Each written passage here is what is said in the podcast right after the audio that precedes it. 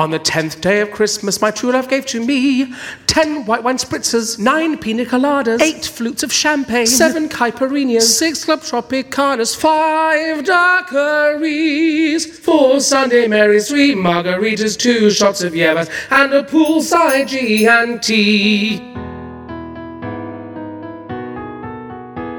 Hello, my name's Josh Jones, and I'm the editor of the Pikes magazine, which we do annually. It's exclusive to the hotel, uh, so every guest uh, who comes gets to pick up a copy. They get stolen fairly frequently.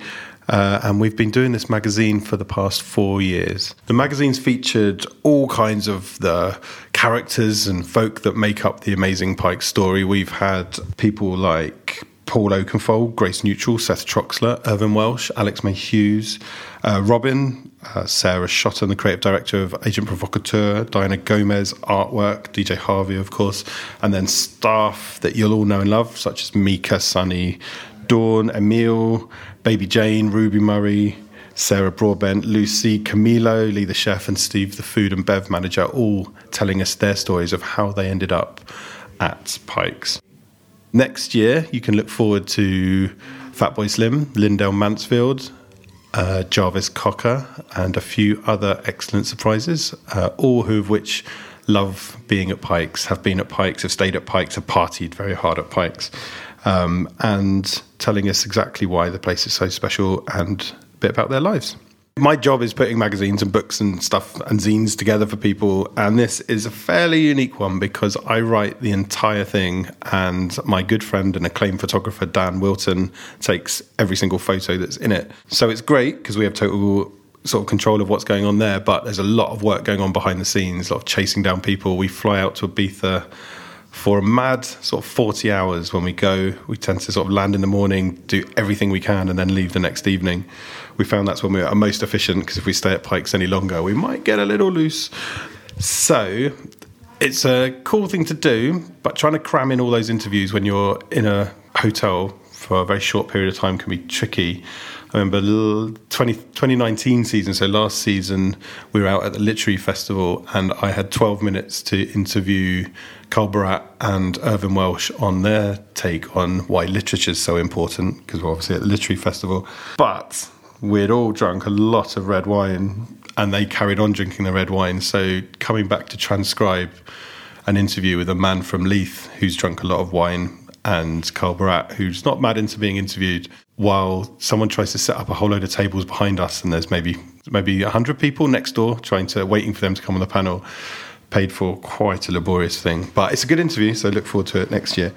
I mean, there's many things to love about Pikes. That's why people keep coming back, I guess. But my favourite thing when I go out there is, I mean, obviously I enjoy the nights, the DJs and stuff there, but it's good to see now old friends that um, you know go and visit.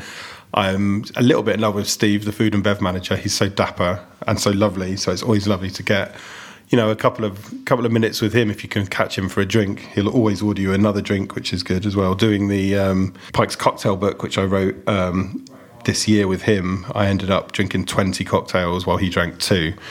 And ended up with me having a cocktail named after me after I berated him long enough to say, invent a cocktail called the Josh Josh Jones. So that's what you'll find in that.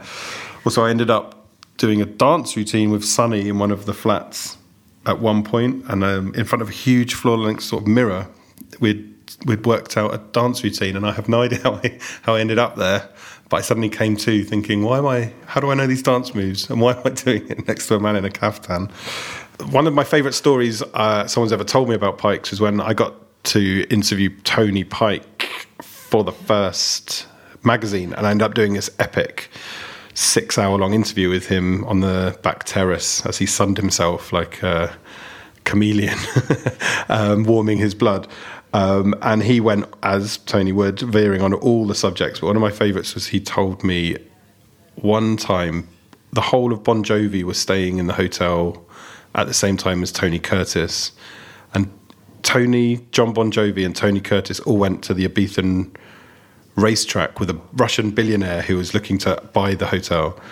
And they ended up doing that um, Spanish horse racing where you sit in a little little trap behind the, the horse and bombed around the thing. Tony Curtis wasn't up for it, but Jon Bon Jovi, the billionaire, and um, Tony did, and they just bombed around having a wonderful whale of a time. And then at the end of it, Tony Curtis got presented with the trophy.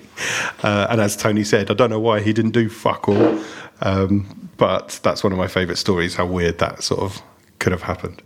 I guess the best piece of advice if you want to go to Pikes is it sounds sort of cheesy, but go don't go with an open mind, but just go and let let stuff happen because you don't know who you're going to meet. And one of the, the, the things about Pikes is it's a it's the best house party you ever go to, and I think it was Artwork who said you don't know who you're going to be sitting talking to, either a 20 year old or a German prince. Like there's so so many random people there, so just go and and just. Um, talk to people. That's the that's the best thing you'll do. And if you talk to people, you're going to have the best time you probably have ever had if I got the chance to interview anybody over Christmas dinner, it would definitely be Graham Norton because personally, I think he's the best interviewer there is in the game. And also, he just seems like the nicest bloke ever.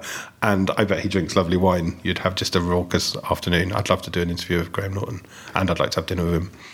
I would just say happy Christmas to everybody listening to this. Have a wonderful and restful time. Um, I hope you do whatever you want to do and do it well that's all from me. Thanks so much for listening. I've been Josh Jones. Um, look out for the Pikes 2020 magazine next season and tune in tomorrow for another episode of the Pikes 12 Days of Christmas.